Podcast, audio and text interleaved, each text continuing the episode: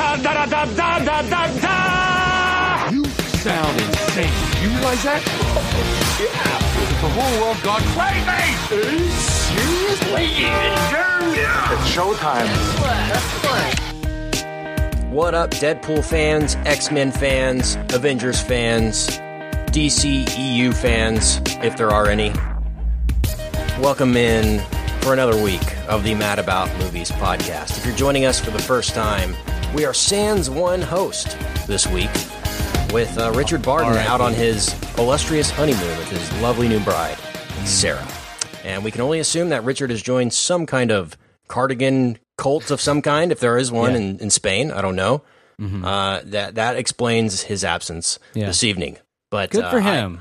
good yeah. for him. Tough, tough for Sarah, but uh, but good, good for Richard. Get away. you can't you can't find a lot of people in America that are pro cardigan as much as he Mm-hmm. Right. is. It had to go all the way to Spain for that, but I don't blame him. Um, the international convention. it is. It is. It's the. It's kind of the mecca of, of cardiganism. Uh, actually, the band, the Cardigans, I think actually they tour only there. Mm-hmm. So it's actually it's really really fun time. Now, um, I'm Kent. I'm uh, one of our three co-hosts, and I'm joined by Brian, as always. Hey, man. Hello, how are you, friend? Haven't seen I'm you. well. Haven't talked to you much this week. I know it's been. Uh, I feel like we've been releasing a lot of episodes, but I feel like we Mhm. haven't done a full episode of the show in a long time. I know, As weird as I that know, sounds, yeah. we've done We haven't done regular episodes. one. We've done uh, extra long episodes, but we haven't done a uh, a patented. Uh, you know, three segment Mad About Movies episode, which we will do tonight. We'll catch up on a lot of things tonight, and uh, gonna talk a lot of Deadpool. Don't worry, we're going to get plenty of that in with a special guest a little bit later on. But uh, like I said, we have some stuff to catch up on on the movie news, rumors, rumblings, and movie TV industry side of things. Um, But I want to say a special shout out tonight to our VIPs. Uh, Yeah, they're, yeah. they're actually in the VIP club currently, but uh, they've got a speaker in there that they can hear us broadcasting. and shout out to all those people rocking the satin jackets tonight and uh, love those people. If you want to join that club, you get access to um, two episodes a week instead of just the one, and uh, some fun bonus content, uh, AMAs, things like that. We just released our most recent AMA. I think it was a little over an hour, or something like that, uh, which we uh, answered questions that uh, our VIPs asked. So if you want to do that, check that out, madaboutmoviespodcast.com slash VIP. Special shout out to those people. But Brian has some shout outs to those people. Specifically, Yes, he's going to yes, shout out a few of those by name. Um, that's part of part of signing up. You get your name read aloud for all to hear. So go ahead, Brian. Yeah, and if you are curious about uh, what this is all about, go to madaboutmoviespodcast.com slash VIP and uh, get some info there and sign up and all that good stuff. And, uh, and, and like Ken said, you'll get your name read aloud on the air. So very special shout out and thank you to the following beautiful, lovely VIPs to Zach Belknap, to Jared Boomer, to Gabrielle Brown, who also Gabrielle won our uh, Avengers confidence pool that we did on the VIP. And page. Gabrielle, I must say, has one of the best satin jackets out there. Oh, she rocks that. incredible it's- it's- satin jacket. It is. Yeah. Mm-hmm. It's stepping the game up for sure. Unreal. Uh, Aaron Hemmerlin, Bradley Hurton or Hershen, I don't know. Hurton, I think I'm going with. Josie Jonkiri, Elliot Lukasik, Nick Spinarski, Curtis Johnston, and Lindsey Jackson. Lindsey Jackson sent us a very nice email today, so thank you, Lindsay. Thank you to all of those lovely listeners for uh, for subscribing, for pledging your support to us, and helping the show continue to grow and go, as they say. And uh, again, if you want to check that out, madaboutmoviespodcast.com slash VIP. All right, man. Um, I think in the VIP this week it's going to be bonus episode. What is it? I think it's Great Escape. The Great Escape. Oh, it's Memorial Day. Yeah, you're right. Yeah. Great Escape. Yeah. We uh, had a great was fun. discussion. It's good talking talk. the Great Escape. Brian and I did, and um, gonna probably watch that again over Memorial Day weekend. Sure. So, sure. Same. um, so let's get caught up. Let's let's do a Lot of news a little bit of a little bit of playing catch up if we can on on a few things. I understand you've got some things. I've got some Yeah. things. Let's run down these lists. Let's start with uh, let's start with you. Okay. What you got? I so we haven't really done news in uh in a couple weeks because like you said at the outset we haven't been for our normal shows. the last couple weeks, so we've missed a lot of big stuff. I'm gonna kind of just I've got several things, so I'm just gonna run through. And if you have any comment, just just chime in. How about that? Does that sound good? Did you uh, did you pay any attention to all the cancellations and uh, renewals and moving of shows that took place uh, over the last couple weeks with with Fox, NBC, CBS, ABC all uh, putting out their fall lineups and stuff? Did you see some of the outrage? Here's what here- uh, here's what I got from it. Um, here's my extent of the knowledge. Mm-hmm. Uh, Fox cancels Brooklyn Nine Nine and Last Man. NBC renews Brooklyn Nine Nine. Fox renews Last Man, but not Last Man. other it's Last Last Man, Standing. Uh, so that's when I when I saw Last Man gets uh, renewed by Fox, I was like, yeah. Oh wait. Uh, yeah. different Good- different show. Yeah, a good run for Last Man on Earth. Uh, We were there Mm-hmm. yeah. from the beginning. I've I've watched pretty much every episode. Um, I mean, it, they went kind of, you know, jumped the shark a little bit with the show in terms of they had like nine or ten people living in one house, and it was supposed to be the Last Man on Earth, or at some point. Uh, it was still funny and well written, and we love all the people involved, and it was a really fun sitcom. So it had a good run. If you didn't get to check that out, uh, that's that's one worth checking out on on demand and binging and, and stuff like that. Uh, so yeah, good stuff. But um, Brooklyn Nine Nine, sad to see that go for 30 hours, I think it was gone. and then uh, Yeah, uh-huh. NBC's Yeah, yeah. like, wow, a show that people watch, we'll take it. Right, And right. Uh, put it back on uh, on NBC, which uh, it, it fits the entire Mm-hmm. Should have been there in the first family place. and everything. And uh, it's probably where it should have been from the from the outset. Absolutely. I think we had talked yeah. about that when it when it started uh, on our Mm-hmm. on our TV's pilots rants and raves uh, episode that year. But um, nonetheless, I think this has been announced as the final season for Brooklyn Nine Nine, is it not? And they're gonna do one more and that's it, or is this I- renewed I don't from think they've from here on out? officially it's done. It's a short season. It's going to be a 13 episode season, which is smart. That's what more shows should do uh, if they're not already. But yeah, I think ABC was smart to grab a hold of that. There was such huge outrage for that.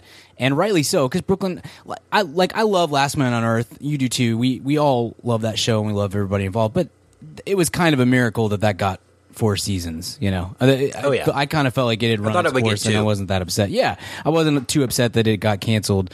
Um, Brooklyn Nine Nine is a really a is a very good show. B is very funny, and C is very forward thinking and and um, does a lot of stuff on network television that most sitcom, sitcoms do not and avoid. And so NBC was really smart. It's it's a really it's a it's a good play for NBC, even if the show isn't that um, popular as far as ratings go, just because it, it kind of gives them some positive buzz. And like you said, it, it was foolish of them to pass on Brooklyn Nine Nine in the first place, and especially given the the Mike Schur pedigree.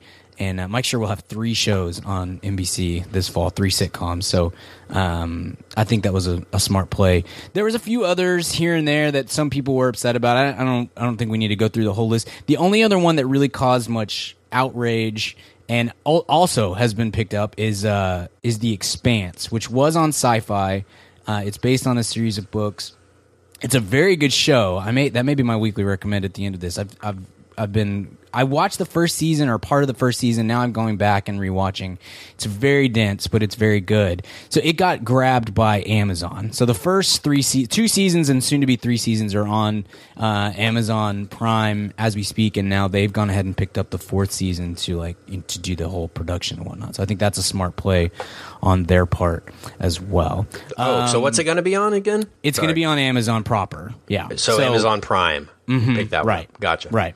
So which I think is a, is a good play for them. Another show that got canceled, and this was a tough one for us personally, is is because I know I, for you especially, Kent, because I know you loved this show. You kept you kept tweeting about it um, aggressively. I felt like, but you know, whatever. Yeah. I, look, to each his own. Bad judge. Uh, yeah.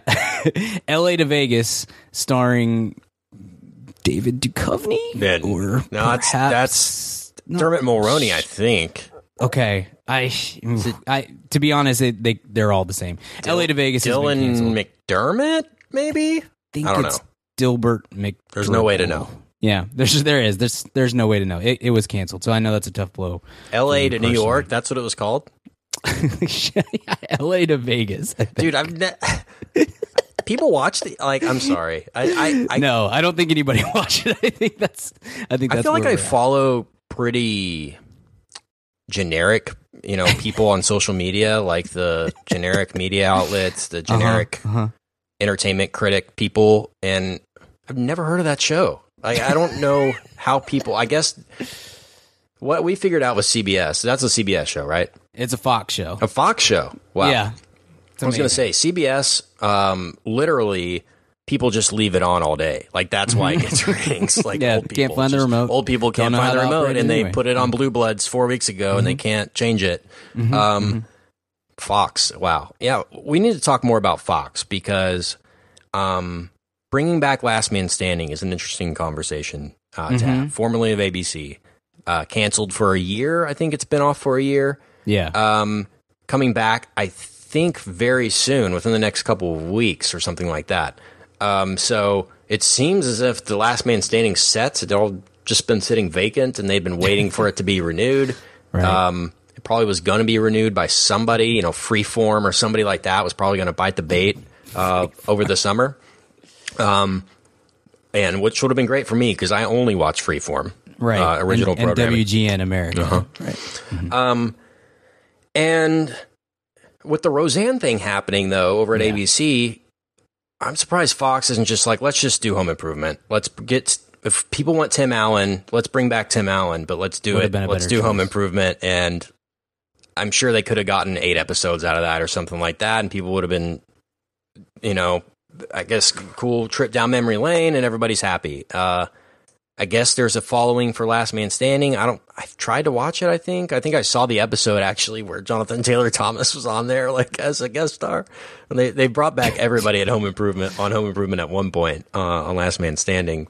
But uh, that's a curious choice to bring that back. I guess it's just the. Uh, it's America. I mean, it's the it's Yeah. the, uh, the the Trump supporter America that that watches the show, and and that's that's Tim Allen's audience, that's Roseanne's audience, and that's what they're they're buying into, if anything else. So very cool. But I would have liked to see Home Improvement uh, get a another a, a renewal or something. I think that would have been that would have been cool. But you can dream, Yeah, right? mu- much would have preferred that to uh, to Last Man Standing. Last Man Standing's fun. I I've seen a couple of episodes just in syndication uh, for whatever reason, and it's I mean it's fine. Very I- by the books, like yeah, it, it, and that Tim and look, sitting on it on a lazy boy, like I I, yeah. I totally get the the outrage and perhaps for some people the faux outrage of I can't believe they they canceled Brooklyn Nine Nine and Last Man on Earth for Last Man Standing, but like you know it, it, that's not a risky show and and TV networks aren't I don't know they're not in the business of being risky and uh, we're we're kind of seeing a return to I think for the I think for the last five years especially but maybe even a little bit longer the networks have been trying to compete with uh, cable and now with Netflix and Amazon and everything. And this, I think this fall, you're like the upfronts and stuff, you kind of started to see uh, that they can't win and they, They know that they it. can't win. They don't anymore. understand And- the game Well, I think I, I think the deal is I think they've kind of they've forfeited that particular game and have just moved back to okay, yeah, but there are still I don't know, several many millions of Americans who don't watch FX or whatever, that don't watch The Americans, that don't watch Unbreakable Kimmy Schmidt, that don't watch any of these shows. And let's just let's kind of it's like CBS has just been sitting there continuing to do their CBS thing and they look like geniuses right now because they really haven't chased the prestige market too much even with their streaming service. And so you've now Fox, especially in ABC. I think NBC is now trying to. It's like a market inefficiency of like, okay, but now if all these, if all three of the other networks are doing the same thing, then we need to carve out a different space. But regardless, I think you're just kind of seeing a return to let's just aim for middle America essentially. And I don't, I do not say The that commoner uh, instead of yeah. like, I'm not. I'm not. I'm not. the- I, I, Yeah. I'm not saying that with any. Uh, I'm not condescending whatsoever on that. I'm just saying there's a market there that probably isn't being tapped into by as well as much by like FX and No, HBO. And no, it's a bit. It's a, so it's so a business it. Decision. It, fine. it- it's Yeah. it's it's them saying let's do this instead of do a new show with marionettes. Like Sure. doing something super. You know, like just Now something.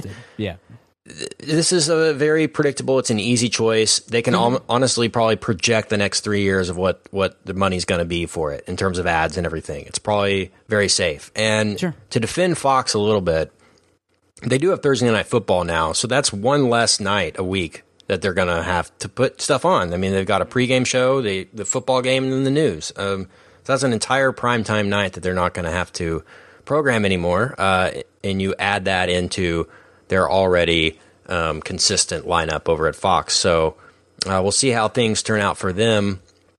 Um, it just seems that the big three, four at this point, uh, I, I always exclude CBS because they're, like I said, in their own world, almost. their own service, their own audience. They do what they do and they're going to keep doing it.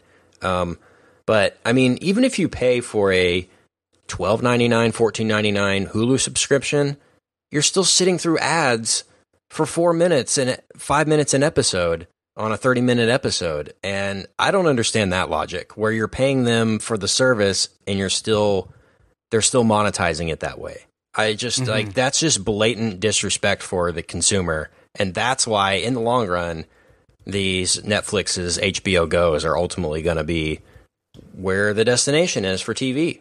Sure. I really do believe that in the long run. Like right now, there is, like you said, there's an audience, and uh, I just think over time it will eventually dwindle off to where um, they'll have to they'll have to think of alternatives. But what uh, did the um, Kevin James show make it back? no, it got cut. Yes. It got cut. So we can celebrate that at least. TV got a little bit better. So. King of this week. Queens will be coming back next year. like Leah Remini and him are still just like Oh gosh. Trying to do guy. that. So I'm Yeah, I'm- he's not. I'm glad. He's- I'm glad that he's not going to be on TV anymore. Um, keep doing Netflix specials or something.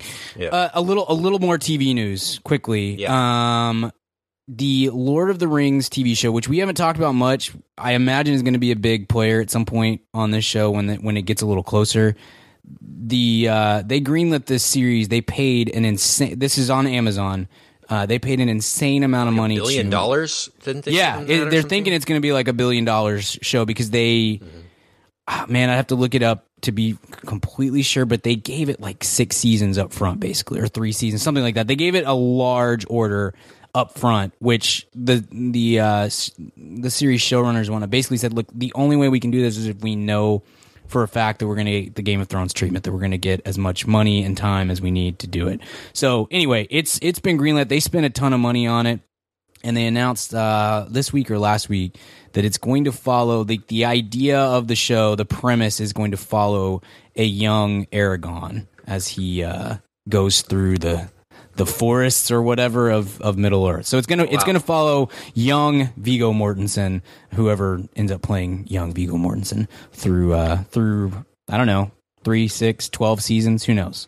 That's uh, I- Wow. it sound. It seems like they're going hardcore at the Game of Thrones audience. I feel like. Wow, that's cool. I actually wanted the series to be called Middle Earth. Yeah, sure, just totally. do Still might Every Still might story be. of Middle Earth, every different Mhm. incarnation, every different species, every different whatever legend. Yeah. I think you Yeah. do twenty seasons on that, and not It's a wide open space, and not for sure. just call it Lord of the Rings. Um, I thought that would have been a Mhm. maybe um more broad way to do it, but Sure. My fear here is that you're just crossing over with sacred territory when not only with the books but with the movies. Um, I mean, just little things like can they get Howard Shore's score for this and do that? Like just certain things about that property that are so ingrained. Like imagine there if they did a Harry Potter with none of the actors from Harry Potter playing Harry Potter and none of the music and none of the none of the things that you associate with Harry Potter. How would you feel Yeah. about that? I mean, it It's could not be, Fantastic The music Beasts, is a doing thing. Harry Potter, yeah, you know? the music is a big part of it. But I, I, I am very pro this particular series. I just think, um, it, I'm as, assuming that it is good. That's my whole point. Is like obviously there's ways that you could totally screw this up and it could be terrible. But like assuming it is a quality program, I am very in favor of it because I feel like um, there's just there's so much wide open space that you can operate in. Even even kind of uh, focusing in on instead of doing kind of your idea of like an, an anthology series, basically in Middle Earth, which is which would be great too. But even focusing it um, here on this character and whatever he's involved in. it's just it's like a it's like a video it's like an open world video game. I mean, there's just so much stuff that you can go Yep. on that you can literally all you have to do is just kind of pull a sentence from some of the, the some of Tolkien's lesser stuff and and kind of world build from there and I think it it can play really well. But you're right. It needs to it needs to look the part. It needs to look more like Lord of the Rings than The Hobbit, for instance, and the music whether or not it's Howard Shore's score uh, it needs to kind of play the right way. It needs to be Yeah. in in in keeping with that. It I needs think, to- it needs to yeah it needs to fit the tone I guess Yeah, of totally. that. Um, Totally. Mm-hmm. hopefully it does but I mean it could surprise me um, Yeah. it would surprise me if this did really well to be honest I mean the Lord of the Rings trilogy the extended edition is like 13 hours long so Mm-hmm. I feel like most people that feel like yeah I'm gonna go sit and binge Lord of the Rings are just gonna watch the 13 hour extended edition of of the Lord of the Rings um, case in point, uh, the Hobbit series. You mentioned it. It didn't do. It did well. It just didn't do that well. I just thought people were kind of burnt out on Hmm. Lord of the Rings and Hobbit related things. We'll have to see if that's the case when this drops. Sure. But um, it's Sure. Mm-hmm. big. It's a big risk. But Amazon seems to seems to do a If- lot of that these days. Yeah. If they're smart, they'll have it loaded up and ready to go about three months Mm-hmm. after Game of Thrones ends and just be like, hey, do you like Game of Thrones? Well, it's over now. How about come check this out? And uh, and I think you will have some crossover. It is a property that. has some prestige Totally. built built around the name. So Mm-hmm. you throw Lord of the Rings out there, people are going to know and they're going to be attracted to it. It's not like they're Yeah. doing. I mean, Game of Thrones was super obscure when HBO announced we're doing this medieval thing. Mm-hmm. Right. It's like what? Um, so it does have that going for it. I will say the mass appeal aspect Mm-hmm. of it might it might it might be uh, renewed just because of, of the numbers of curiosity people going and downloading it. The the Sure. whole bright uh, conundrum Oh, of gosh. just because people down just because people watched it doesn't mean they liked it. Which is Netflix is like, yeah, but it's the most streamed thing we ever did. This Adam Sandler movie, so many people watched it. Like, yeah, but they all hate watched it. It's the very different. I guess they don't care at the end of the day, right? Yeah. If people like it's all it, as long as, downloads. people, as long as they're watching it, right? It's all downloads.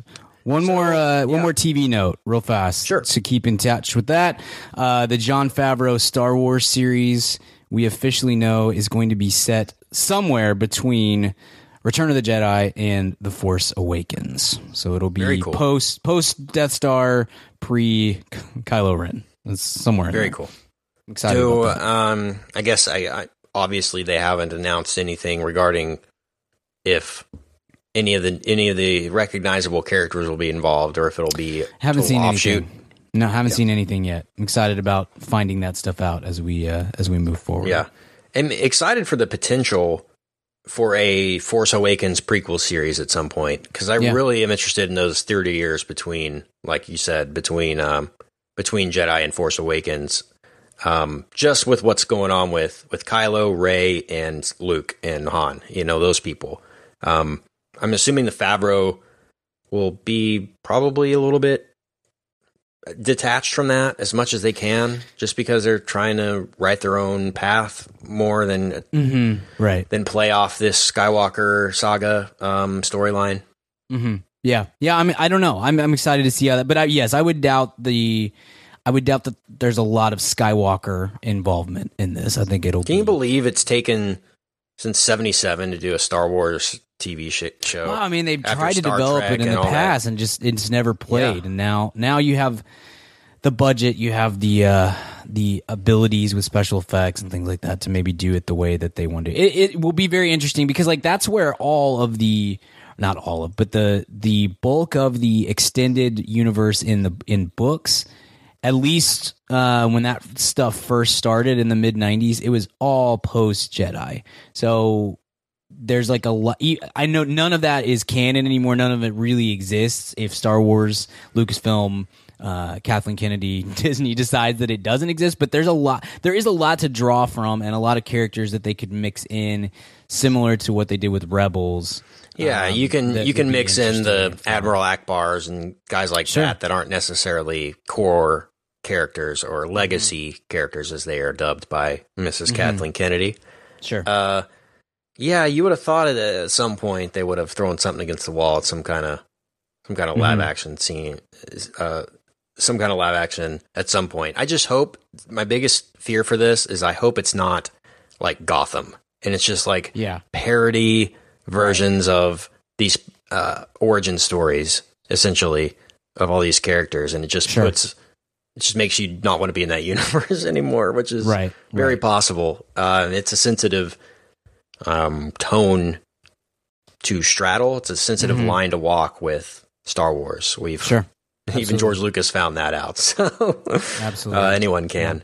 Well, I'm excited. I think I have faith in Favreau, and interesting that he's he's coming back to TV. That's kind of a side note to all that is that he's doing Mm-hmm. TV after so much success on the big screen. I'm assuming he'll go back to that at some point, but this is a cool departure for him. I had him tapped for a Star Wars movie. I would have loved to see him do yeah. episode nine or something like that. Wouldn't surprise me at some point for sure. For sure. Yeah. So, um, just a side note of Star Wars, uh, Solo coming out this weekend. Excited for that. We'll be. Yeah. doing a full episode next week. Um, and uh, we'll, I'm assuming it'll be all Star Wars for that. So no movie news or anything like that. It's probably Yeah. we'll, we'll reserve that time for that. But that'll be uh, that'll be good.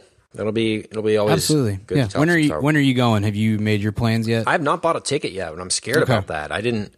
I'm not anticipating it to be any bigger than Avengers or Deadpool in terms of Mm-hmm. crowds. right. But um, I could be wrong, man. I mean, I went. I tried to see Avengers, uh, Infinity War on Sunday morning at like 9 a.m. or something like that, like the first showing on a Sunday morning, and I barely got in. Like I, I sat on the very top row, if not front row, or something like that for it, and um, I was, I was like, wow, 9 a.m. on a Sunday is like sold out pretty much. So I'm nervous, but I don't think it's going to be huge. But who knows? This, this could strike a chord. I, I don't know what to expect. So that's Yeah. kind of uh, what what I'm most excited to talk about next week is is the reception and all that, and and how people perceive it.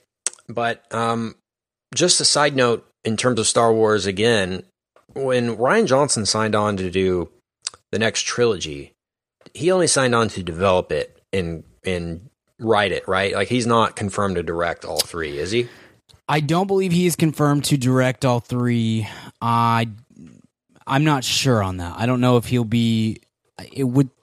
At, I I don't know. I would be surprised if he didn't at least take the reins on the first one. But I guess we'll just kind of have to play it by ears. But I haven't seen any any official confirmation on that. Or if we have, I forgot. So Yeah. I think principal photography begins in July for the Force uh, the Force Awakens crew, the the core Star Wars people. Still haven't announced a another Star Wars story or an offshoot film. So Solo is the last announced one that they have in production at this point.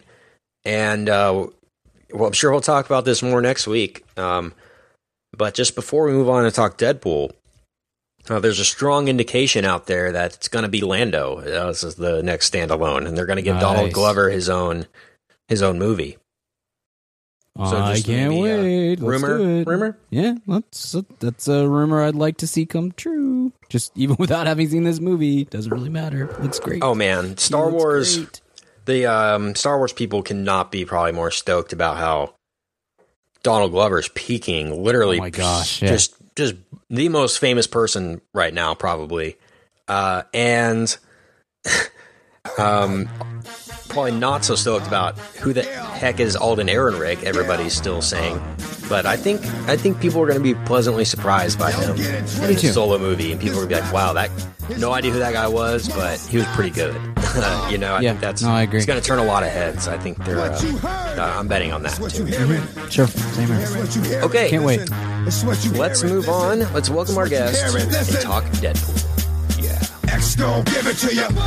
Wait for you to get it on your own. X gon' deliver to you. Knock, knock, open up the door, it's real. With the non-stop pop out and stainless steel. Go hard, getting busy with it. Okay, so we are joined by our guest to talk Deadpool 2. Rob is here. Hey, Rob, what's up, man? Not too much. How are you guys doing tonight? Doing good, man. Good. Excited to talk about this uh, with you. Rob is joining us for the first time tonight. And um, so, all first time guests get asked a few questions just to make sure we can, you know, proceed. Right. Uh, Rob, have you seen a little uh, experimental indie film called Now uh, You See Me? Uh, I have seen Now You See Me. It, uh, yeah, it was pretty hard to find. I mean, wasn't really everywhere per se, but you know, Right, right. uh, had some little known The, talent. the that, closer uh, you look, the less you'll actually see, though. That's the thing. It's kind of weird in that way. yeah, that that was the key to that movie, wasn't it? Uh, Yep. Yeah, I really appreciate the you know little known talent that was put into it, and uh, small budget, and uh, yeah, it was very artsy in my opinion. Well, they blew all their money in that one gag where they had the vacuum bank full of money. Uh, Yeah, look, that was actually the to- entire budget of the movie Yeah. was in that actually Right. in the they in had the to vault. invent real mu- real magic. Yeah. I mean, that's, that's a lot of money, guys. You can't just do that on, And- cheap, on the cheap, you know? I can't imagine that that size vacuum is going to be cheap. Right. Right. Gosh, vacuums are freaking expensive. It's yeah. Look, you got to spend your money. I don't know. I I, I don't. I don't. Uh. I don't. I don't. I'm not going to take anything away from them for spending that kind of money. And now magic exists. You know. Yes, What are we going to? Right. card. A pleasure yeah, to us all. There's a professional card throwing leagues now because of this Right. movie, and it's Right. it's an art. It really is. Well, uh, one more question for you. Have you seen a uh, film called MacGruber? Uh, I sadly have not. Okay. well, sadly, yeah. we cannot go further with you All right, as our see you guest. later. so Yeah. We'll have to let you go. All tonight. right. I'll talk to you guys Um, later. But no, I don't blame you because it's actually is really hard to find, and they haven't put it on Netflix. yet. Netflix. Gosh. Can we petition this somehow? Can I we get this started? Why? No, Why? I need it so bad. At least Amazon, do something. Yeah. Yeah. Yeah, I, I was really close to. I ran out of time. Was going to rent it on Amazon, but uh, I have. I'm a huge fan of Last Man on Earth, so I feel like by proxy, I've almost seen that movie. That's fair. That's fair. But as we all know, MacGruber and Tandy, totally different characters, totally nuanced. it's like a different person. I don't even see, I don't even think see Tandy MacGruber when I see Tandy. tr- trick. Yeah, you know? he doesn't. He goes he goes thin in first, which is Ugh. yeah, total amateur. Um, okay. Well, excited to talk Deadpool 2. But Rob, what are your uh, thoughts on Deadpool as we get things going here? General thoughts. Um, let's keep spoilers for a little bit later. Um, but Sure. what are your general thoughts on this, on Deadpool in general? Were you a fan of this or of the comics, anything like that? What's your background?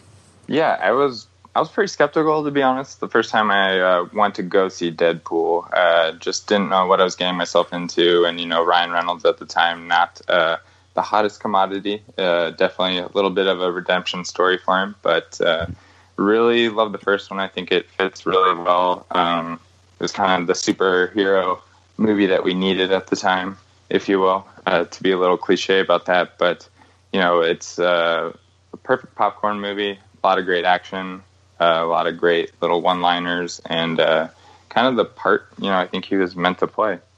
Yeah. Yeah, absolutely. What about you, uh, Mr. Gill? Yeah, man. Like I like I the first one. I won't say it caught me by surprise because it it did. It was incredibly appealing in the in the marketing and the. I loved Deadpool as a kid, even though I never read a Deadpool comic because I don't think I would have been allowed to do so in my household. But just the idea of Deadpool was so cool to me. And uh, and you're right, Rob. This is. I mean, we know that Ryan Reynolds, like this was the thing that he was trying to get off the ground for seemingly for 30 years. I mean, like this was a passion project all the way, and uh, he he is kind of born to play that part. It's a perfect use of his talent and skill set and what he does well, um, and and completely uh, just anything that he doesn't do well, it never ever ever happens in the on screen or in the script or anything like that. You just completely can set it aside, and uh, it's it's perfect. I the first one is so much fun. Um, I rewatched. I've seen it several times since we reviewed it a couple years ago. Rewatched it this last week before this movie, and uh, again was just really enjoyed it. It is a little. That first one is a little originy, uh, obviously, because you do have to set. That's not a character that you can just trust that everybody, that mass audiences are going to know who they are, who he is, and like what his backstory is. So, I'm not. I feel like we've in by 2018 we've we've had uh, plenty of origin stories, and I don't necessarily need those all of the time. And uh, that one is very origin-y in its originness, but uh, it's still incredibly funny, and I think all the jokes work well. And you're just Ryan Reynoldsing. So this one, uh, was I was uh, I I don't know I was a little a little mm, apprehensive going in with you know changing of directors and can they kind of recapture the magic and what's that going to be like moving forward there will come a point where this gets annoying if they keep going back to the well with uh, the way this you know this character works and the structure and whatnot like eventually we'll see some diminishing returns on that.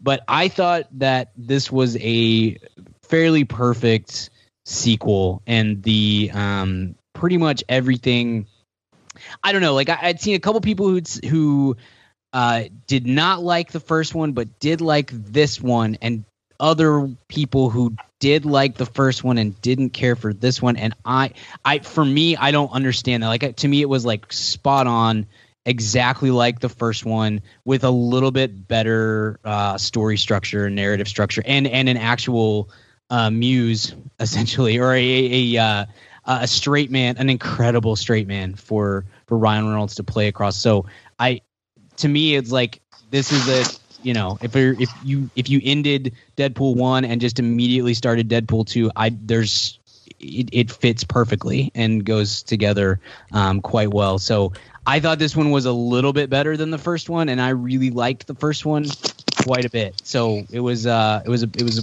quite a quite a fun experience in the theater for me. But uh, Kent, what uh, where I don't remember where you were on the first Deadpool, how you felt about it, and I I would love to hear your uh, your thoughts on that and general thoughts on this one.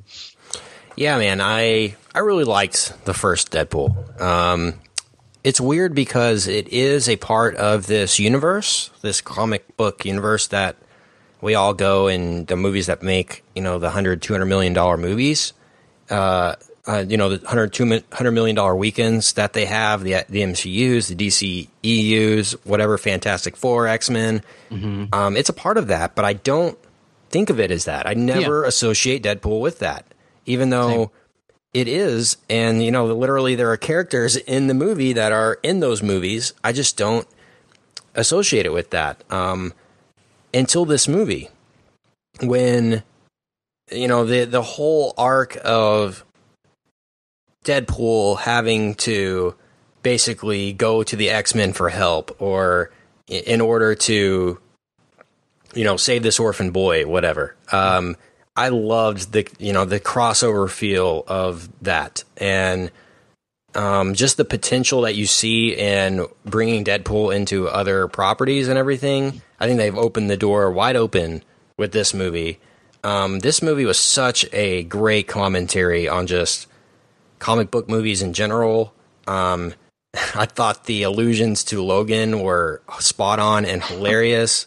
Uh, and I mean, you could watch Logan and then watch this. You know, watch mm-hmm. Deadpool, then watch Logan, and then watch this. And I think that would be a great uh, trilogy of of of movies. But I love that. Um, you know, I think in the long run that this you know how dated these movies are in terms of being right now uh, all the references and mm-hmm. all the sure. humor and basically you know deadpool's entire stick you were talking about it this kind of template that they've built for deadpool is hey reference you look like a reference reference you know mm-hmm. uh, it's mm-hmm. like it's like Juno. great. yeah it's like it's great now but I don't know if in 10 years when we're doing the throwback Deadpool episode, if we're going to be super high on that style of humor holding up in the long run or we'll just say, man, that's really what the world was like in 2018. We're making Sharknado jokes and stuff in movies, and that was funny back then, I guess.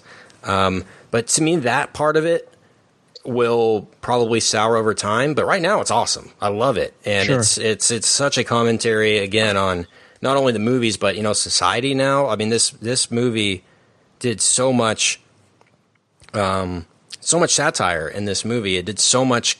Uh, commenting on just the current state of affairs in America that it doesn't really go too deep into that, but it plays on it in a very subtle and natural way. Um, this movie goes super deep into Deadpool's psyche, and it gets like simultaneously extremely depressing but extremely uplifting at the same time. So I thought they straddled the the uh, line of how do we make this funnier but also more emotional, but also have funner action sequences. I thought they Yeah. hit all three of those per, uh, perfectly with this. Um, it is a little bit, um, a little bit bigger than the next than, Deadpool one, but I don't think that's to a detriment. That it needs to kind of feel like a like an upgrade in a way. Um, so in terms of Tim Miller leaving the project, the director uh, of Deadpool and was supposed to direct this- one, they announced Deadpool two about two weeks, three weeks before Deadpool 1 came out. And Tim Miller and Ryan Reynolds were going to develop Deadpool 2.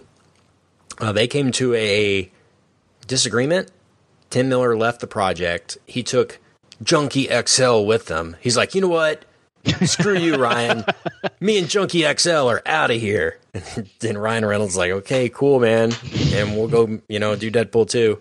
Uh, so Miller stated he left the sequel because, quote, I didn't want to make some stylized movie that was three times the budget, and I want to create the same kind of film that made the first one a success. Um, I don't know if he saw this movie, but this kind of really was the kind of movie that made the first one a success, but just Yeah. a little bit better. And Yeah, it's only it kind double of the felt like not yeah, triple. it's like they learned their lesson a little bit the first time. It's like yeah, we can do this a little bit better, do this a little, a little bit less. Um, and I thought it worked. You know, um, like I said, I don't know how to hold up over time, but in the moment, I thought it worked for me. Um, Rob, what were some things that you maybe liked, disliked, just right off the top, without going into spoilers? What stuck out to you about this uh, this movie? Um, first, right off the bat, I, you know, um, Brian, your point about the origin story in the first movie, um, you know, it it felt good to me as someone who didn't read any of the Deadpool comics and didn't really have Sure. a great background to it. But going into the second movie, you know, right off the bat, I felt like they really went into almost the full movie as a recap and you know who Deadpool is as a character and as a person Mhm. and his backstory was really you know not glazed over but you know done really well uh, succinctly to begin the movie and so you Yeah. know we got right into the main plot point of this one so what I really liked about it I felt like it was the perfect sequel that will has the ability to lead into other things potentially um, not to be too spoilery there but you know there you know there is something where this movie can go. Um, love the action to it. Uh, I know they got some of the some of the background from it from some shooting from Atomic Blonde and other things. You know, influenced by other things that are getting really popular right now. Um, I didn't really feel like it was over budgeted. It felt very in line with the first movie. Sure. Um, I'm sure you know you have Josh Brolin coming on, and you have that split second of X Men characters that must have cost a fortune. But uh, besides that, I felt like it wasn't too you know it wasn't a huge world that they stepped into that they then had to fill with a bunch of CGI or expensive computer stuff that would then really blow the budget out of proportion. Yeah. Um, Yeah, it it's was a, really it's hundred and ten million dollars, so it is it's right on double what the first one was. But I I agree, with, I totally agree with your point, Rob. Like it didn't feel overdone, and to be frank, the way that they're able to get this done at 110 million dollars is quite the achievement. I think It's by getting uh, Yeah. when you get the X Men, you get Nick Hoult and Evan Peters. You don't get Jennifer Lawrence and James McAvoy, right? right. Right. Uh, but I man, when they uh, when that little cameo or Easter egg or whatever you want to call it um, in Professor X's mansion. By the way, like I said, the crossover, all that awesome. Him just going to Professor X's mansion and playing around on the wheelchair was was great, Yeah. and Yeah. just him in that world just felt fish out of water, but it felt so natural at the same time that I I really enjoyed it. It felt kind of Ready Player One ish when they go into The Shining. You know, it's like wow, we're in X Men now. Uh, It was really cool. I didn't expect that for this movie to go, be so X Men-y, but it was. Uh, but yeah, when the when the door opens and you kind of see the X Men there, or when the camera pans and you see them, like the whole theater like shrieked, like everyone was like, ah! you know. Uh, so I still think that X Men has some legs, even though Apocalypse was such a disaster. I think you know, in general sense, and especially now that they bring Deadpool into the fold, I think X Men still could be. Uh, this version of X Men still could be something uh, really special. Um, so, go ahead. oh at least the X Force potentially has legs. Mm-hmm. Sure. Yeah, man. How do we want to go? How do we want to go full? Talk about the X Force because Yeah, we just gotta go. I thought that was a I thought that was a great bit. Uh, so I guess we can go spoilers from here on out. A lot of people saw this movie, so I'm not going to eliminate too many people with this, but uh, so we're going to get kind of spoilery now. Um, when I saw the X Force thing in uh, the trailers, it felt a bit like me. Mystery Men. to- yeah, it felt like Mystery Men or Kick Ass or something, Uh-huh, where uh-huh, we're just yeah. bringing in characters that have nothing to do with anything. We're just doing that. But I thought the MacGruber of "Let's kill them all immediately" was hilarious too. Oh like I never so expect great. that to happen Oh. in these movies, but the way that they did it was was incredible. Where they all jump out of the plane, like the mo- like speaking of comic book. Um, movies like the way they jump out of the plane with like thunderstruck playing like iron man like it was so every marvel movie has some kind of we're jumping out of a plane moment right and that was so great when they're like oh no bad winds and then like the parachute's just going crazy uh, but what killed me maybe my favorite moment of the movie it was like when they're jumping out of the plane and just like the strap of the vanisher jumps out of the plane it's just like a The harness empty like falls out. parachute. Oh, funny. Yeah. I thought that was so good. Um, and then when the Vanisher dies, of course, that's Yeah. great too. With and Brad, it's Brad Pitt. Pitt. Yeah, Fantastic. I thought what was going to happen with the Vanisher was that it was they were going to you know audition it and everyone was going to forget about him since he's invisible, and then at the end of the movie he was going to come save the day and like the effing Vanisher, and, and that would have been the most Deadpool ending, but. uh that didn't happen, but I thought what did happen was was really funny, and it's just it, it worked the X Force into it without making them the focus. Yeah. And man, we need to stop watching trailers. Like we really do. Because the swerve jobs from these studios on these trailers and posters and everything is truly impressive these days. Like it really is. And uh, the swerve job they did with Cable, like not being the actual villain of the movie, really, it was good. It was really I didn't expect that at, at all either. But uh, that was a cool moment. This Deadpool and Cable teaming up, or, or actually Cable going to Deadpool or whatever it was and saying, let's just stop this guy together since we essentially have the same mission here, right? Yeah. Um, or saving this kid, not not killing him. Deadpool Yeah. wanted to save him. He wanted to kill him. Yeah. Cable, even in the comics, is a very cinematic villain slash anti-hero or whatever you want to you want to call him. Like he kind of gets annoying in the comics to the because it it, it, is always like flip flopping. It seems like like there's from page to page almost. You don't know if he's a bad guy or a good guy at times, and to get. But I've always felt like he would work really well on screen if you got the right person and they got the right person because Josh Brolin is so good. He's so good. It makes me so happy. He was. Do you know they were gonna- back like that? He's this guy um, who can do because he's so rangy and he's so fun and it. Look, I- I don't know how many people could have stepped into that role. It lots of people could have stepped in and done the physical aspects of it, right? Like you you you could find people that can do the fights and the just kind of the intimidating presence, but to play it so straight off of Ryan Reynolds is when when Deadpool is like at his most annoying and obnoxious, which he always is. Like there's a little bit of obnoxiousness to pretty much everything Deadpool does. To have Brolin just there completely deadpan is oh, it's so good. It worked so well. They Yeah, um they were they were gonna cast Brad Pitt as Cable, but he couldn't do work. it. No. So that yeah, and so that's why he ended up having the cameo. But I was thinking about that. I was like, yeah, I don't think this would have worked with Brad Pitt. Yeah. Michael Shannon I mean, either. it That was a rumor for a long time was Michael Shannon. Shannon could have brought the kind of intensity and the probably the physicality, but nah, I just I don't know. I don't think the deadpan works with They would have uh, gotten with a uh, mo- "Hey, General Zod, get over here" right. joke, Right. right? Yeah. Right. They did that with Yeah. Thanos. Uh, I Oh. think they said like, Yeah. "What, pump your brakes, Thanos," or something Yeah. like that was the My- line. My favorite was when he called him One Eyed Willie. That was Yeah. a great little inside shot. I love that. I thought that was great. What were you saying, Somebody- Rob? I'm sorry. We cut you Yeah, off. go ahead. Oh, no problem. I just thought that you know the deadpan of Josh Brolin was the perfect play off of the Deadpool character, and then how it sustains through the whole movie. I mean, he is just dry the whole way through.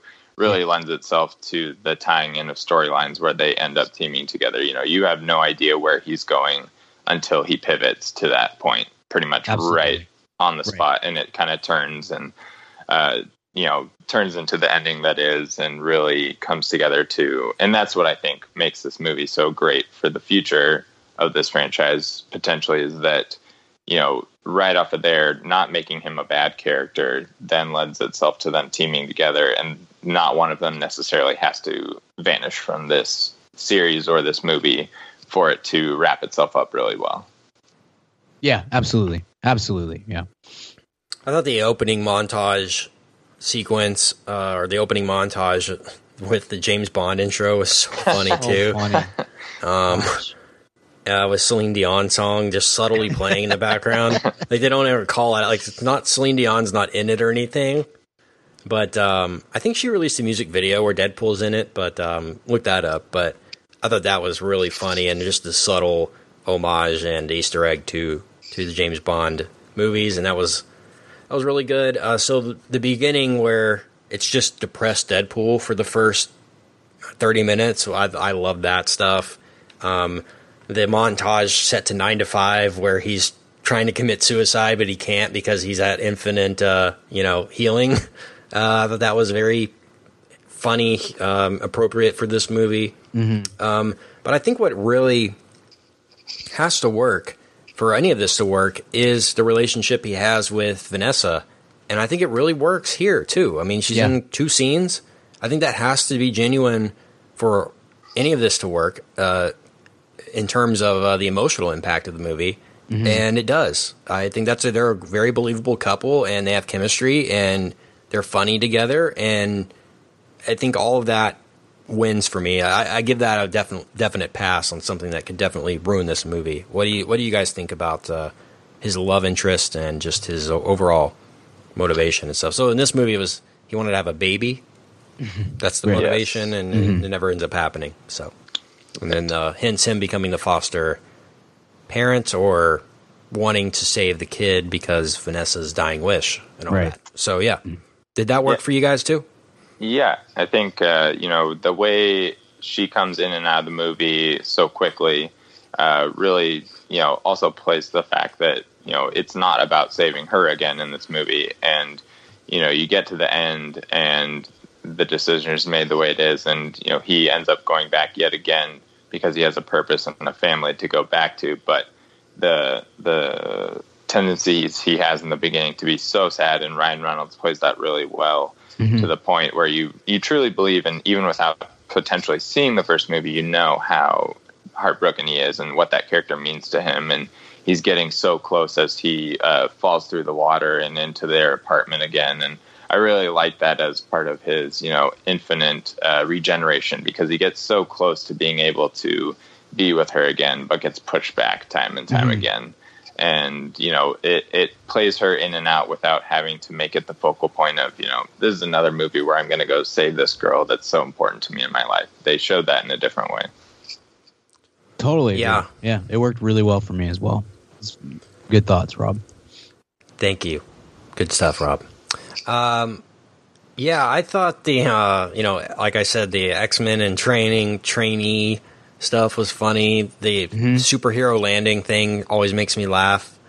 Uh, where he's like, it, it really, really bad on the knees, and then this movie, he's just, he just does it, and he's just like, ah, you know, like uh just paying off a, a setup from Deadpool one. Like they did that several times in this movie, um, and that worked that was really good for uh, for the Deadpool fans.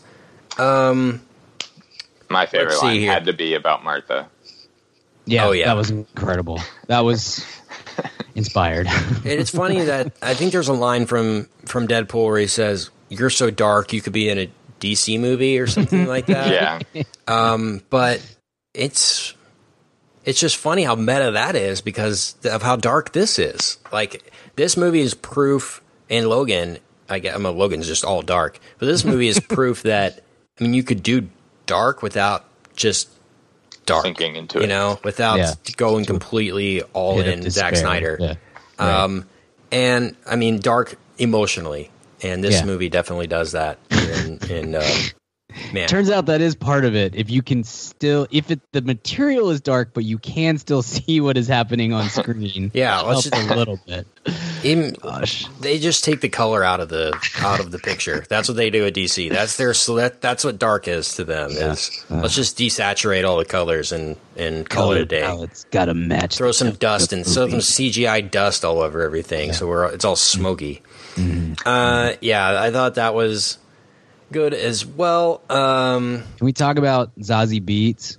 Because she's a freaking superstar, and I love her. yeah, she And was I'm- good. I thought she was so good in this. I, I felt like she's great on Atlanta. She's very charming and has just great charisma. And then, so I like I expected very things to be very good with her. I expected her to be very good in that role, and then she compl- she blew that away. Like she has such presence on screen. Um, like that's I don't know. You, there's times when you watch a movie, maybe a TV show as well, but you typically a movie for me, and I'm just like, oh, that that is a movie star right there. She is so good, and she has so much so much presence. I, uh, Sony, whoever who owns this stupid movie? Is It's it uh, Fox, 20, Fox? 20th Okay. Century Fox, Fox, the X Men, whatever. yeah. Um, we need we need a uh, we need a Domino movie post haste, and also just put her in every movie. Like she's so she's so good. Oh, Yeah. I Yeah. thought the um, uh, thing uh, with the X Force of Rob Delaney as Peter, unreal. I thought that was funny, but um, I thought they did a good job of not going too all Yes. in on that joke Yeah. because that could Like have five been minutes really. Yeah. yeah, that could have been gotten really old really fast, and I think they probably cut a lot of stuff out from that. Um, Hmm. But in the end, where he saves him, you know, at the end is great. Loved it. Uh, Yeah. And Rob Delaney was perfect casting for that too. Just Yes. the average dad guy. Um, did you catch the T.J. Miller joke in here? I, I don't know if I No. did. 'Cause I know was he's like a- gone from here. He's not coming back for the third one. So Right, I didn't catch Oh, it, good. yeah. but apparently there's some kind of headline somewhere on a screen or something that says uh, Christopher Plummer turns down role in Deadpool 2 or something like that, like in the movie. it's the perfect way to play it too. yes, oh, Yeah. that's perfect. That's perfect. Yeah. Uh, so I'm sur- yeah, I guess they couldn't have cut him out. It was probably too much, but um, yeah, unfortunate to have that little note on it. Speaking of cameos, um, did you catch who the hillbillies were in the truck? I did one, and I did not the other until I was uh, just now. Until I was looking at the the uh, the call sheet. That was a surprise. This this is his bit right now. Apparently, Yeah. So number one, the one I was talking most uh, was Alan Tudyk uh, in some heavy makeup. Uh, the other one in heavy makeup was none other than Matt Damon um, from Thor Ragnarok fame as Loki. I think he played Loki in Thor Ragnarok. so fun. But, um, yeah, I didn't I didn't reckon. I knew, I saw Alan Tudyk immediately, but I didn't. I I didn't know that that was Matt Damon until two minutes ago. That's Yeah. It's funny.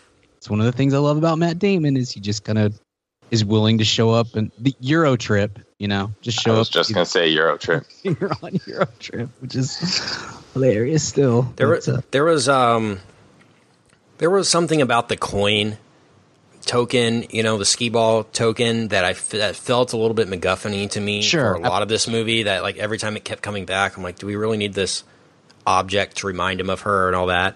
Um, but the way they bring it back in the end makes it totally work. Like I, I I really think that the only way you can you should have an object like that present in the in a movie like this is if at the end or there's you know there's some kind of reveal or some kind of impactful moment that with it and I thought it was the exact right moment at the right time for uh, for Cable and Deadpool and that whole thing. Um, So so yeah, that that could have potentially not worked as well, and it worked uh, really well. I thought the sequence of them in the icebox prison was great, and the notion of putting the collars around the necks to uh, get rid of the mutation temporarily, right? yeah,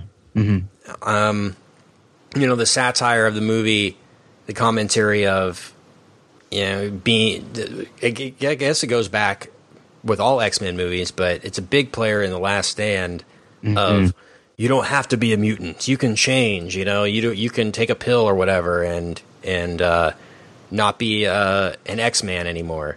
Uh, I guess in this one they call it reconversion or something like that, or it's basically conversion therapy for mutants. Right, right. Um, so big player there. Um, but I thought the uh, whole sequence in the in the jail and then the reveal of the Juggernaut and everything was was really good. Um, and so that was another sequence that uh, that stuck out to me. What do you guys think of that?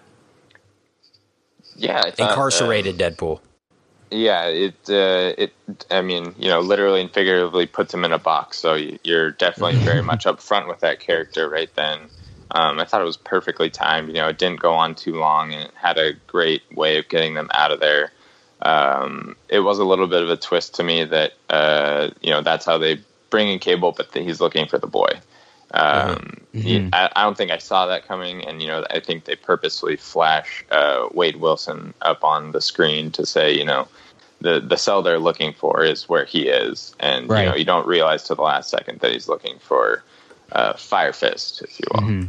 Yeah, yeah, that was cool, and it it you it's like the kind of the looper treatment on that, which was which was cool. That's a nice twist, and gives you a sense of like, oh, this is going to be a much bigger. Obviously, having seen it, we know that, but like in that moment, you're like, oh, this is going to be a much bigger deal. This character Russell is going to be a much bigger deal than uh than originally thought. Thought it was going to be just kind of like the Iron Man three uh kid sidekick, and instead, much bigger deal. Yeah.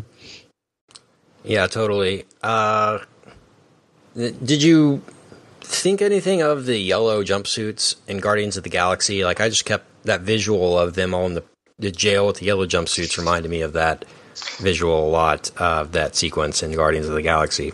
Um, let's see here. Okay, so Cable breaks in. Um, we have Rock Bottom. Oh, that was funny, where Deadpool uh, I guess uh, what's it called? Uh, hits rock bottom, as he puts it. That's uh, that's always funny. He Did that in the first movie as well. The Juggernaut. How did you guys think they went about that in the right way or the wrong way? I thought the fight with him and Colossus was good. And by the way, I freaking love Colossus, and I was sad when they announced this movie that I thought we'd never see Colossus. I thought that was just a Deadpool one thing, and when they hmm. brought him back, I'm glad he was in this and a big player because if, if used correctly, I think Colossus is a really fun character, and he looked a lot better this time around too because he looked terrible in the first movie. They they definitely uh, did some more texturing on the Colossus Uh-huh, CG. Yeah, I Yeah, noticed that- that, right off the bat. He, you know, it looks a lot better. It almost looks a little bit s- uh, smaller in maybe just the way they frame him. But then, you know, having him have a equal character in, um, oh my gosh, why am I blanking right now? But um, Negasonic. Uh, Jugger- no, no, no. Juggernaut. Juggernaut. Juggernaut, thank yeah. you. Oh, Gotcha. Thank you. You know, having him fight Juggernaut, that was a great sequence to have happen. And, you know, Mm-hmm. if not, you're kind of left wondering what is his purpose to this movie. And, you know, the Juggernaut is brought in for almost that exact uh, opposite. And so that was a great sequence to me. And, uh, you know, he had all the same funny one liners as the first movie, but also is the the spirit of the X Men that, you know, no one else brings to the table for Deadpool. Sure. Yeah. It was fun having. I, I always enjoyed. Uh, I think they used Negasonic Teenage Warhead very well in the first one, and she was fun to. And her and Makiko were fun to have as kind of a throwaway bit throughout the course of this movie as well. Like that's. I think that's something that this now its franchise gets does really well is the is kind of having a sense of when something is about to become tiresome and moving away from it. You saw that with you mentioned it earlier, Ken, with the Rob Delaney bit. Like that was a really funny him. I don't know. Like I laughed super hard when he's screaming at him in the plane and and then s uh-huh. kind of whispers like. I'm just saying this to impress the other guys. I'd never let anything happen to you, Sugar Bear. I don't know. That uh-huh. killed me. I just thought that was really funny. And his attachment to Rob Delaney, who, you know, is somebody that you just want to hug because he just looks like he gives great hugs and stuff. But it, regardless, that and, and, and Negasonic and other bits throughout both of these movies, uh, they very good sense of when to move away and when the the bit, the idea, the character even is becoming a little uh, tired or is about to run out of steam and just and moving right along. And that's that is uh, a really that's not it's it's not that there aren't other studios and franchises that do that really well, but I think that's a key, especially given how this whole franchise is built on a character who he himself can become obnoxious if he's if he's just left unchecked. It's a it's a really smart extra thing that they do uh, through the, these two movies. And uh, the beauty of Deadpool is the ability to break the fourth wall too. In terms of there's I think twice in the movie or once in the movie that they say, um, "Oh, there's a big creature down there that's going to break out. This will definitely come into into play later." And he like Yeah. looks at the camera, right? Foreshadowing. Yeah. uh, and then I guess something later. Uh, with the maybe it was with the uh, the time device or something. It's like, man, that is just lazy writing. I think he says. yeah. He says that Uh, a couple times. Yeah, but I mean, they do have the ability to say to literally point something out at, at you and say you need to pay attention to this in this movie, and it, Yeah. uh, Yeah. it all works, and they can kind of get away with anything, and and that must feel really good as a writer director to say you can do those things if you need to, and not have it uh, feel out of place or take anyone out of the story or anything like that. Uh, that's a really probably um, makes the writing a lot easier, I would imagine. Um, so, in terms of the new director, David Leitch, I thought he did a great job um, keeping the scale of this down, but still making it feel big. Like, for example, you know, instead of having a giant these giant action scenes, I think one of the first action scenes in the movie is like in their kitchen. You know, when they like bombard and kill Vanessa. It's a really good action scene, like in a kitchen with just kitchen utensils and things like that. Uh, you know, he he uses what the yeah, it's very John Yeah. Wicky. He uses the uh, what's it called uh, the block. cream cheese Yeah. spreader or whatever Uh-huh. like that. Right. Uh, but yeah, I mean, kept the scale down, but still the the level of technique used is really high, and uh, I think yeah, he does benefit from his experience with John Wick in terms of that, and uh, you know the one in the car where like um, Juggernaut's in the car, and then he like slams down like from inside the car, you know, things like that. That really made this thing uh, feel big without feeling too bloated.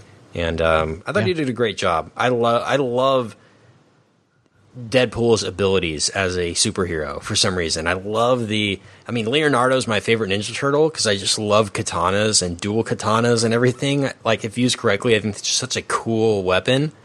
Um, and he has that and the ability to, you know, not die and all that and the humor.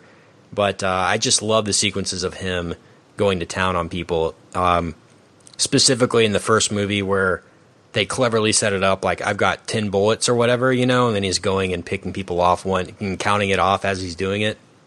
Um, I just, I just think that uh, with Deadpool, the character, it's just so much more exciting than I think I even joke about it in here than Hawkeye and things like that. You know, it's just like why, you know, Yeah. what what appeal do those characters even have if not if they're not associated with the Avengers, they're nothing.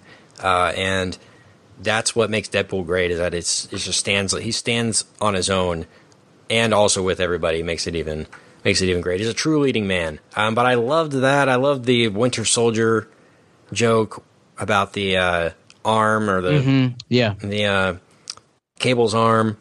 Uh, like I said, there was a Hawkeye joke. I think he calls Domino Black Black Widow at one point.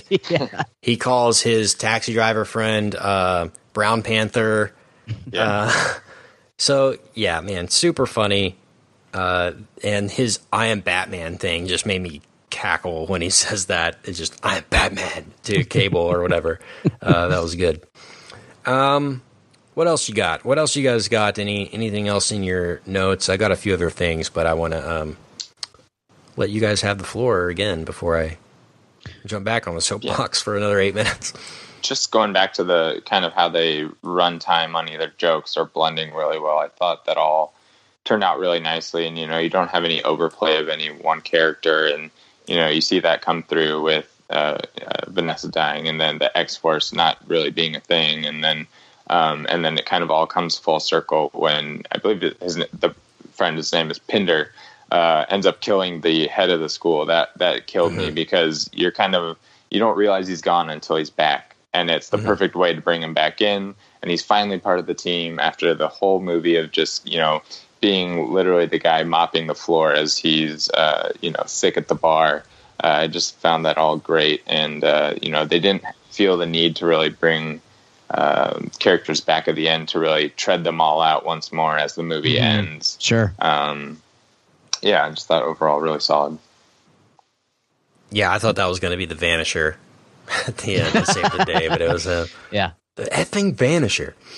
um, let's see. Uh, just the ending. Let's talk about that. Deadpool dying, not really dying, kind of dying, but dying in real life, but only not dying because of a you know a convenience in the script kind of a thing.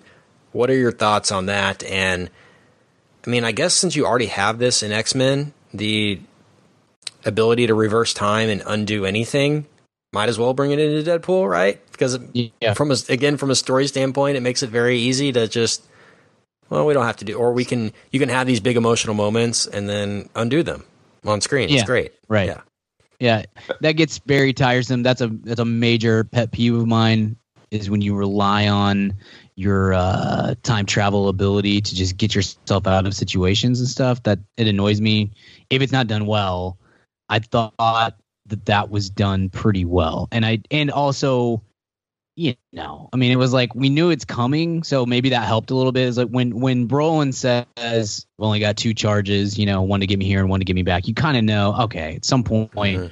we're we're setting this up to uh to to some kind of reveal on or him using it half becoming a bad guy or whatever or a good guy excuse me so i knew i felt like i knew it was coming maybe that's i, I don't know maybe it's because i've read a, a chunk of the comics but it seemed like the thing that was going to happen and i thought i thought he pulled it off pretty well and and in this in doing so kind of sets up uh you mentioned earlier rob sets up for deadpool 3 and and beyond uh, quite well.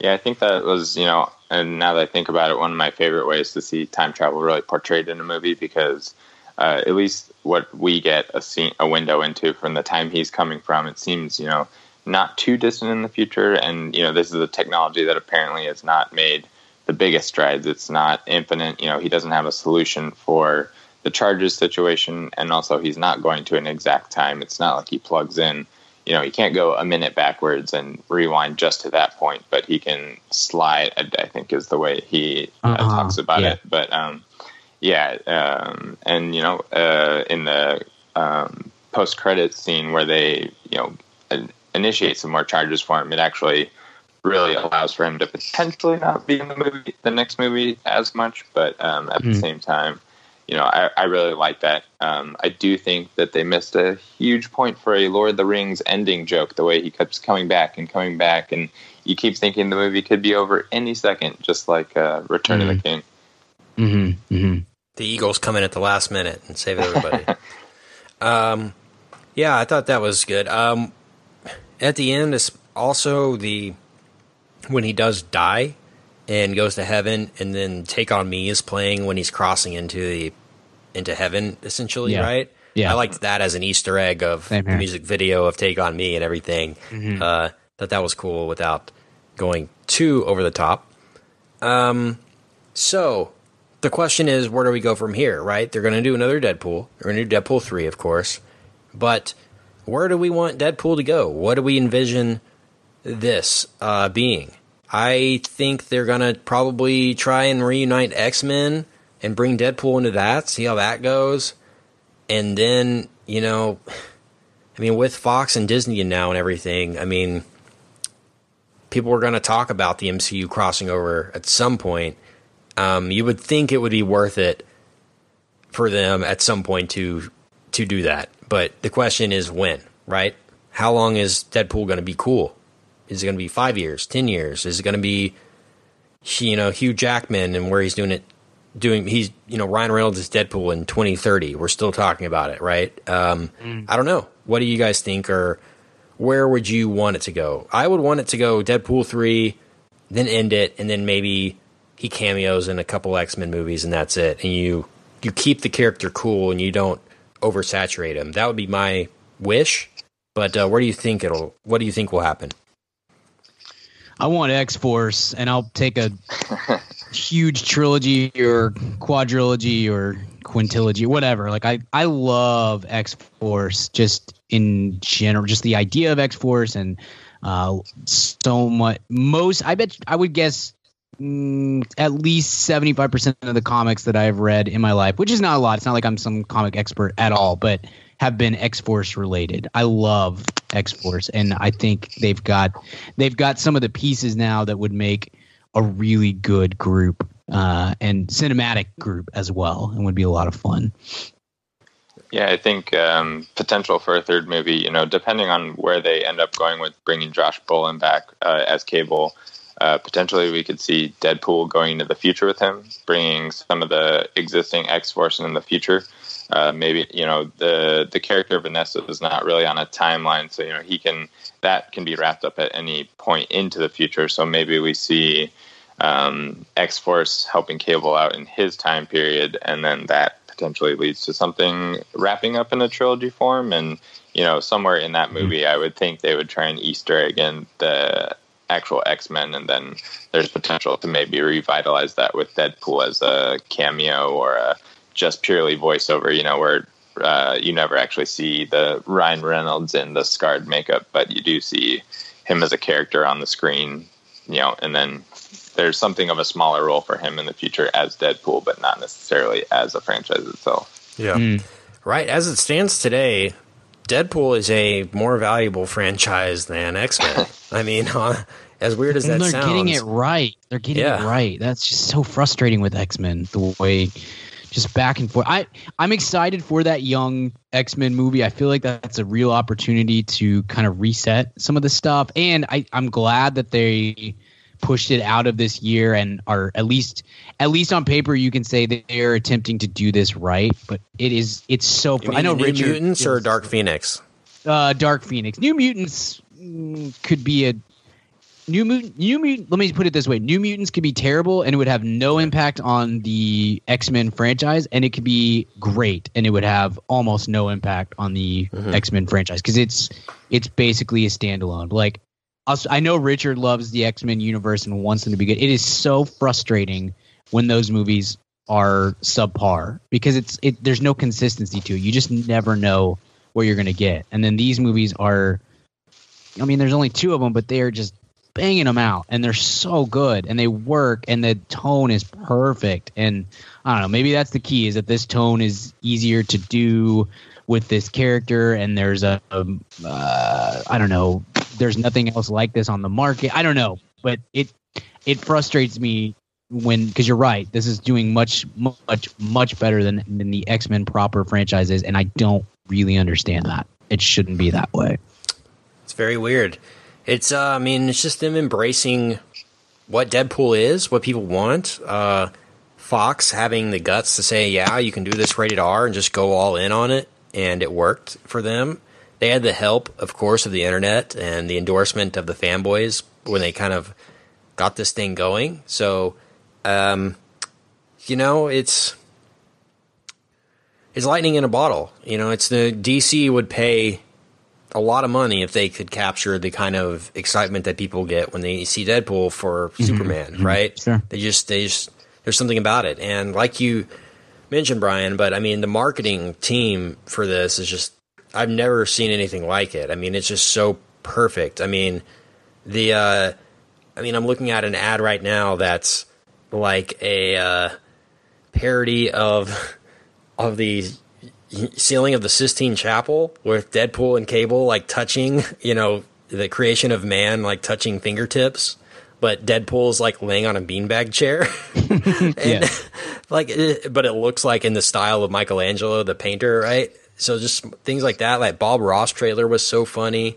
Um I have a I have a um an actual issue of Good Housekeeping with Deadpool on the cover holding an apple pie, like an actual, like full Good Housekeeping. It's not like a collector's item or whatever. It's like one that actually released. Um, I saw a picture online where in some WalMarts, all the 20th Century Fox movies had Deadpool covers for like you know Yeah. they put one Yeah. out for each or something, Very and that was genius too. Uh, seeing Deadpool on the cover of like old school or whatever. You know, uh, it was it was great, and uh, I mean the the marketing could not be better for this, and that definitely has something to do with it. But all that means nothing if the movie doesn't work, which Exactly. it does. So um, Exactly right. uh, there, it's a win-win. You know, it, it, the the marketing would look stupid if the movie was stupid. Let's just say that.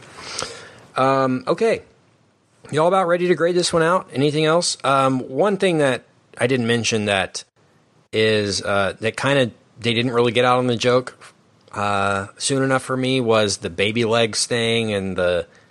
I mean that that was funny, but it just went on maybe a minute too long for me. I was just like, can we just do something else? Like when he starts walking and everything. I mean, it's funny, but it felt a little bit.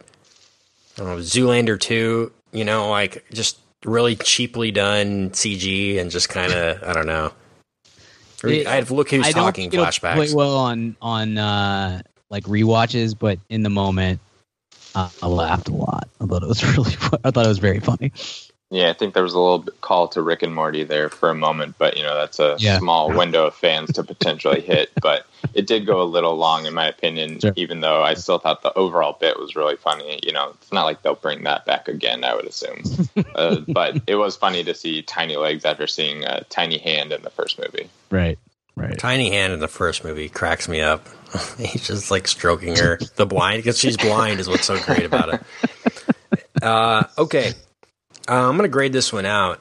Um, I'm gonna give it an A. it was everything I wanted it to be.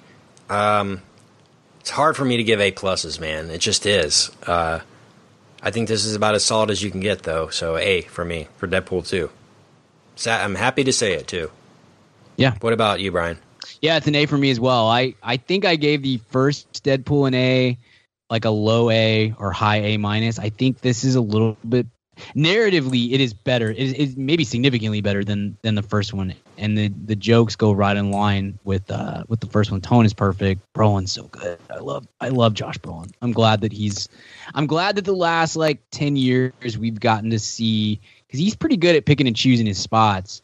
Uh, but we've we've gotten to see him do five or six or seven like really great uh, movies and or performances where he gets to settle into different kinds of of uh, roles and and show his range. And he's oh this is this is like a perfect example of how good he is. And and credit to to to Reynolds and to David Leitch and the whole the whole group for um, getting the right guy to do that for getting the uh, the right the right lady for uh for Domino and and on down list. That was that was really fun. Hey, we did not mention maybe the loudest laugh in my theater the entire movie was the uh the post credits when he kills off himself in the uh in the uh, X-Men movie. That was boy, that was a really funny bit and really and killing him, himself off also doing reading the Green Lantern sketch. I could feel uh, like Richard was super excited during that moment. Just I just knew like somewhere his ears were burning of like, oh, this is a good thing that's happening.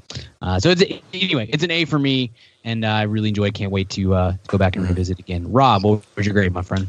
Yeah, I think uh, you know if I were to give the first Deadpool movie a B plus, which I think is pretty accurate considering you know it, it doesn't go too deep and you know it's a very out there movie, but I feel like they didn't have to put it all on the line. They didn't sign a big name to be the villain in the first movie. They really blended it in well. Um, perfect sequel in my opinion. Um, there are better sequels out there compared to the, their first movie counterparts, but in terms of picking off picking up where the story left off, not going too much back into origins, and then really fleshing it out to a, a great, um, you know, not Cable's obviously not the villain by the end, but you know, it does keep you thinking throughout the whole movie, and also leaving it open for the third. Um, yeah, definitely an A for me. Did you guys notice the? Uh, maybe it was just me, but I thought it was kind of Easter eggy when uh, Cable comes back. He kills the uh, hit guys. Did that seem a little No Country for Old Men to you? That sequence with him in the truck and like disco- like a, the scene in No Country for Old Men where he discovers the uh, money in the back of the truck, right? Mm, sure. I, don't I just had flashback to that, just the Remi- visual with Josh Brolin. Remind me of Terminator. I thought he was going to take their clothes and then start Yeah. driving Yeah. off. Yeah, it, had a- it was a very uh, Terminator uh, vibe as well with that character, which I liked. Um, I should also mention how diverse the crowd, the cast was. I love that, and how inclusive the cast was and the characters were um, in terms of uh, the diversity of the cultures represented here and the lifestyles represented. I thought that was good without, you know, that being the point of the movie. I thought it was really um, inclusive when a lot of movies that are like this have a chance to be and they choose not to. This one did, and without making a big deal out of it, which I think what needs to done needs to be done in order for change to be made. So. Uh, that was good too, and shout out Terry Crews. Didn't mention him. Good stuff. Oh, always, always love seeing Terry Crews and things. Okay, let's move on, guys. Let's hit a weekly recommend. Weekly recommends. All right, uh, let's go with the guest, Rob. What you recommend, man? Um, well, recently uh, Netflix re-released season four of Arrested Development. Now it's called Fateful Consequences, and uh, Mitch Hurwitz went back and you know I think the biggest critique of the fourth season was you know not being able to get everyone in the same room together to really uh, play off of each other, much like they did in the original three seasons, and so you know, I, I'm one of the biggest fans you'll find of Arrested Development, and you know, uh, season four was a letdown, but I expected that a little bit. Uh, I liked it more than other people, but if you thought season four was a letdown, I urge you to watch Fateful Consequences. It uh, blends together extremely well. They follow the characters more succinctly, and honestly, I feel like there's much like there was before. There's always jokes that you find over and over again, but I, I laughed harder uh, in Fateful Consequences than I have in most of Arrested Development. Sweet. That, that's good to hear. I haven't watched it yet, but um, I'm excited to. I didn't know if the uh, recut was worth it, but uh, I'm going to do that. I'm, I'm actually going back and rewatching uh, seasons one, two, and three currently in anticipation for uh, for this weekend season five. But um, but yeah, I'll have to go back and rewatch the new cut of, of season four. We did an episode on that, I believe, at the time. So We did. listener needs to go back and, and listen to that before the new season drops. But uh, that's encouraging news and, and good to hear that it got your recommend. Uh, Brian, have you watched Season- the recut yet? I haven't yet. I'm hoping to next week. Uh, season five, I think, comes out next week. So it's, I mean, it's steaming right towards us. It's right around the corner anyway. Awesome, good recommend. I'll to I'll to do that before uh, this weekend. Brian, what's your recommend? Yeah, I'm gonna I'm gonna recommend a show I mentioned earlier in the sh- in the episode uh, in the news segment, uh, The Expanse on Amazon. Is the first two seasons are available on Amazon Prime. The third season hasn't gotten there yet, and then now the fourth season is uh, the one that just got greenlit by Amazon. As it saved the show from uh, Syfy. It's a it is it's dense sci-fi. It's not quite put it on in the background and you're still going to be able to pay attention sort of stuff. Like you really kind of do have to focus in. It's based on a series of books that uh, i've i read the first one called leviathan wakes and it's it's really good. It also is kind of high minded sci-fi. So uh, you you kind of got to pay attention to it but it's it's very well done and has uh, some interesting characters and and uh, I'm I'm I'm enjoying it immensely. I'd seen like two, maybe two or three episodes when it first came on Syfy a few years ago, and then fell off of it. Uh, but if uh, anyway, I've been revisiting it this last week, and it's uh, it's a lot. It's very good. If you're if you're a sci-fi fan, it's uh it's it's very in keeping. I feel like with uh, like Battlestar Galactica or something like that. Like it's that kind of really well done really well done uh, science fiction, and the storylines are are very engrossing and and good. So check that out on Amazon, and and you'll get at least a fourth season thanks to Amazon here in the next uh, few months. Kent, what's your recommend?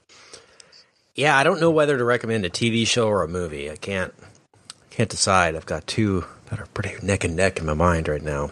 Um, I think I'm going to keep in the tradition of tonight and go with TV show. Uh, given our movie news and our week recommends being TV center- centric. Um, have you guys got a chance to watch Evil Genius next uh, yet on Netflix? I haven't yet. It's haven't. on my queue. I've Yeah. added it, but haven't had a chance yet. Yeah. Um, the lady friend and I got to watching it one night, like about last week, and I think we watched the whole thing in I don't know two days, something like that. Uh, very making a murderer, the Jinx esque in terms of uh, the subject matter. Uh, it's true crime documentary series. I think there's four episodes, five episodes that are about an hour long each, um, and it goes. It centers on the case of the pizza bomber or the pizza delivery bank robber bomber guy. Um, it was a story about 10 years ago where a guy robbed a bank who had a, a bomb basically around his neck. And uh, he said that somebody jumped him and put the bomb on his neck and told him to go rob a bank, right? He was just delivering the guy a pizza. And, uh, and so that's what happened.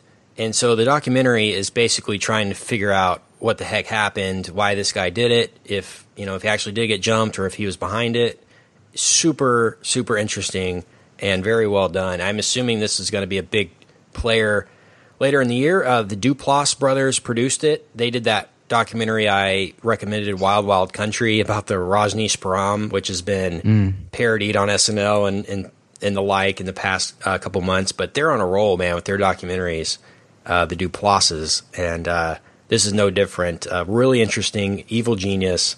Uh, it's called Evil Genius: The Tale of America's Most Diabolical Bank Heist. I think that's what it's called.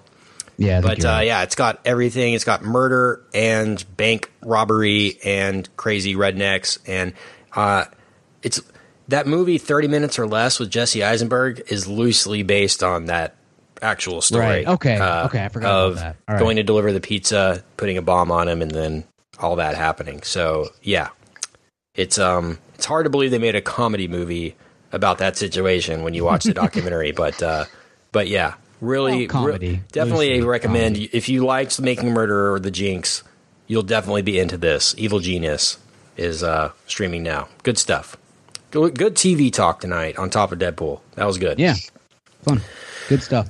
All right, Rob. Thanks so much for joining us tonight. Yeah. And uh, you are uh, welcome to wear your satin out in public now. It's not only exclusive to VIP. Once you come on the show, it's it's okay. But um, next week we will be talking solo, a Star Wars story with maybe a special guest, maybe not. You'll have to tune in and see. But until then, Brian, where can we find you online? You can find me on the Twitter at Beagle12. You can find my writing at madaboutmoviespodcast.com and the Mad About Movies podcast newsletter. Rob, where can we find you? Uh, let me see. You can find me at Rob's Pursuit of Happiness 13 on Instagram, and that's about it. I'm in the pursuit of happiness. Is it named after that or the movie with Will Smith? Oh no, the first one. Oh, Kid Cudi. Gotcha. You excited Yep. for Kid Cudi and Kanye? Uh, not anymore as of recent news, but well, we'll see how it goes. Yeah. Yeah. All right. Well, thanks for joining us again. And Thank we'll you, see you guys. guys next time at the cinema. Goodbye. Goodbye, Sugar Bear. Hey, baby, I hear the blues are calling. Tossed salads and scrambled eggs. And maybe I seem a bit confused. Yeah, maybe, but I got you pegged. but I don't know what to do with those tossed salads and scrambled eggs. They're calling again. Scrambled eggs all over my face. Salads and scrambled eggs. They're calling again.